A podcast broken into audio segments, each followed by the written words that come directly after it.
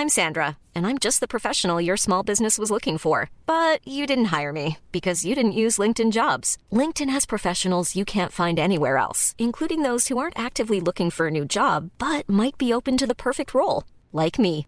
In a given month, over 70% of LinkedIn users don't visit other leading job sites. So if you're not looking on LinkedIn, you'll miss out on great candidates like Sandra. Start hiring professionals like a professional. Post your free job on linkedin.com/people today. En revenant à la lampe à huile, je ne crois pas au modèle Amish. But there is one more thing. Don't try to be too smart. Pay taxes when, when you have to pay taxes. Je ne peux pas répondre à, à votre question, Monsieur le Président, parce que je n'ai pas de monde connecté. And that was a big mistake, and I'm sorry. Welcome to the Cybertruck Unveil. Voilà, je suis localisé en Allemagne.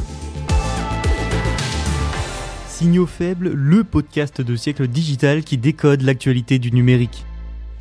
Bonjour à toutes et à tous, nous sommes le jeudi 9 mars 2023. Signaux faibles continue avec 4 actualités décodées en 10 minutes, pas une de plus. La première actualité concerne les Pays-Bas qui vont restreindre les exportations de puces vers la Chine. En France ensuite, le ministre chargé des télécommunications a un nouveau plan pour les opérateurs et la fibre.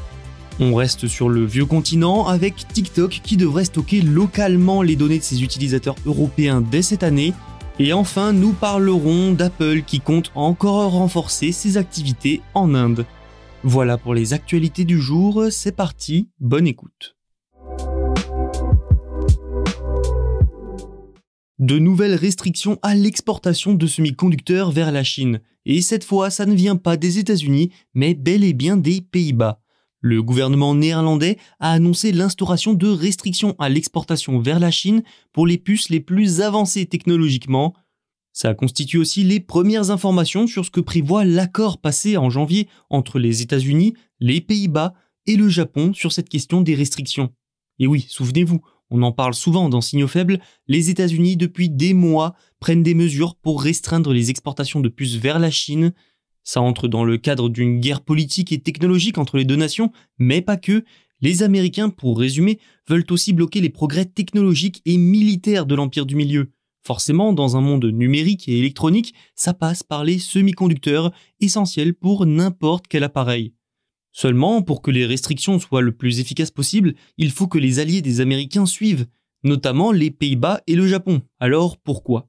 Eh bien notamment parce que le pays européen abrite ASML, et ASML c'est tout simplement l'entreprise qui produit parmi les meilleures machines permettant la fabrication des semi-conducteurs. Et elle domine le marché. Ces actes vis-à-vis de la Chine sont donc très scrutés et très importants. Plusieurs rencontres entre responsables américains, néerlandais, mais aussi américains et japonais ont donc eu lieu ces derniers mois, et en janvier, on apprenait qu'un accord avait été trouvé.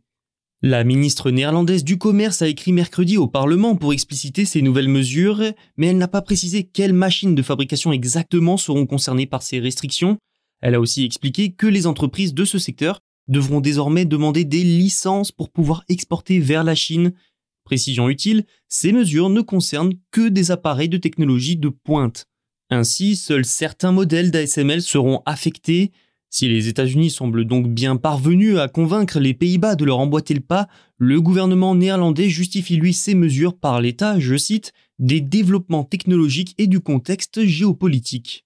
Le fleuron néerlandais de son côté a affirmé que ça n'aurait pas beaucoup d'impact sur ses prévisions financières, ASML qui craint tout de même le vol de propriété intellectuelle qui risque de s'accentuer avec la rivalité sino-américaine. Si les impacts de ces mesures, qui mettront un certain temps à entrer en vigueur, hein, semblent faibles pour les Occidentaux, reste à voir s'ils seront plus importants pour la Chine.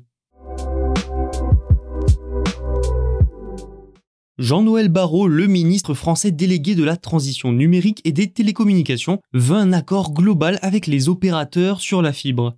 Pendant une audition ce mercredi devant le Sénat, le ministre a proposé un nouvel accord avec les opérateurs français, Orange, SFR, Free et Bouygues Télécom.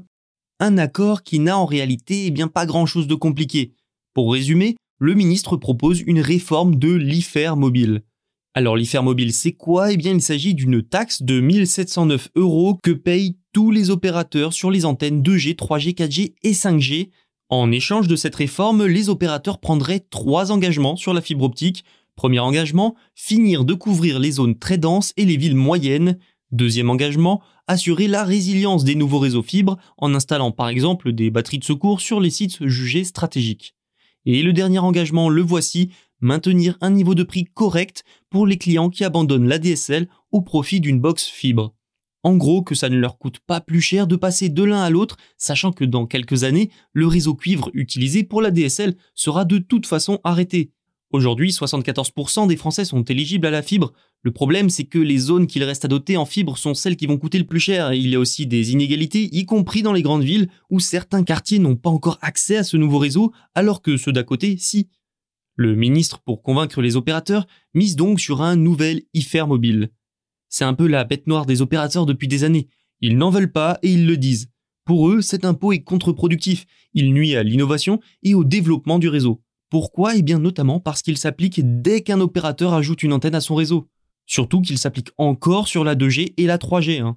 Selon la Fédération des télécoms, en 2021, l'IFER c'est 220 millions d'euros pour les caisses des collectivités locales. Non négligeable. Mais les opérateurs pointent depuis des années un nouveau problème, l'arrivée de la 5G qui va les obliger à installer de nouvelles antennes et donc à payer encore plus. Résultat des courses, en 2030, l'IFER pourrait rapporter 600 millions d'euros selon l'inspection générale des finances. Mais la carotte de l'IFER sera-t-elle suffisante pour les convaincre? C'est mal parti en tout cas. Les opérateurs estiment en effet que ce que le ministre demande coûterait potentiellement des milliards contre quelques millions économisés. Eux veulent plutôt que l'IFER soit plafonné à 220 millions et qu'il s'applique aux pylônes et non aux antennes.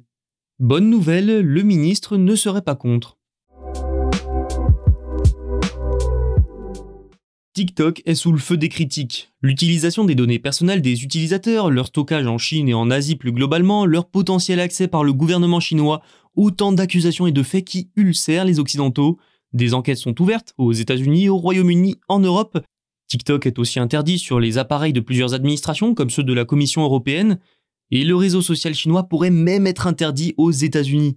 Bref, la méfiance règne, il est temps de lancer l'opération séduction pour TikTok. Et ça commence donc par rassurer les autorités, notamment les autorités européennes. La plateforme a donc annoncé le 8 mars que les données des utilisateurs européens seront stockées dès cette année sur le vieux continent. Trois centres vont les accueillir, deux en Irlande et un en Norvège. Actuellement, ces mêmes données sont stockées à Singapour et aux États-Unis. En s'inspirant du modèle adopté en Amérique, la plateforme de ByteDance travaille avec une entreprise européenne partenaire pour garantir que ces données ne soient pas transférées vers la Chine. Théo Bertram, le vice-président chargé des politiques publiques en Europe, a expliqué que ce projet est baptisé Clover et qu'il est d'un montant de 1,2 milliard d'euros. Débuté il y a six mois, il doit permettre de restreindre l'accès aux employés de TikTok aux données européennes. Cette annonce arrive au moment où Eric Anderson, conseiller général de ByteDance, est en tournée en Europe. Il s'est déjà entretenu avec des responsables politiques à Bruxelles, Londres et Paris je vous l'ai dit, l'opération séduction est lancée. Après, est-ce que ça suffira? Ça, seul l'avenir nous le dira. Apple continue de réorganiser son activité et sa chaîne de production. Depuis des mois, la marque à la pomme se détache de la Chine pour diversifier son approvisionnement, notamment via le Vietnam et surtout l'Inde. Une tendance qui s'accélère donc, la société se recentre encore davantage sur l'Inde selon Bloomberg. Ce pays deviendrait une région commerciale de vente à part entière pour Apple et ce serait une première et donc le signe de l'importance croissante du sous-continent. Selon Bloomberg, qui cite des sources souhaitant rester anonymes, l'Inde bénéficiera d'une plus grande importance au sein du géant américain, des changements qui interviendraient juste après le départ du vice-président en charge de l'Inde, notamment Hugues Asman. Ashish Chaudhary, auparavant sous la tutelle de Hugues Asman, a lui été promu en tant que responsable de l'Inde il rend désormais des comptes directement au directeur des ventes. Plus que jamais, le pays asiatique, rival de la Chine, semble être le nouvel Eldorado d'Apple. Il faut dire que l'entreprise y a enregistré un chiffre d'affaires record au cours du dernier trimestre. Apple a aussi créé une boutique en ligne pour desservir la région et prévoit d'ouvrir ses premiers points de vente dans le pays en 2023. Tim Cook, le PDG d'Apple, compare d'ailleurs le travail en Inde actuellement de l'entreprise au premier mois en Chine. L'Inde est surtout en train de devenir un moteur des ventes, mais aussi de la production d'Apple. Des fournisseurs d'Apple y sont en effet déjà installés et Foxconn, le partenaire historique, prévoit d'y ouvrir de nouvelles installations. L'iPhone 14, par exemple, a notamment été produit dans le pays. Ces derniers changements affecteront la structure d'Apple, c'est sûr, mais précisons tout de même que la Chine reste toujours le principal partenaire du géant américain. C'est déjà la fin de cet épisode, j'espère que ça vous a plu. Pour ne pas manquer les prochains, n'oubliez pas de vous abonner. Tous les podcasts de Siècle Digital sont disponibles sur siècledigital.fr, mais aussi sur les plateformes de streaming.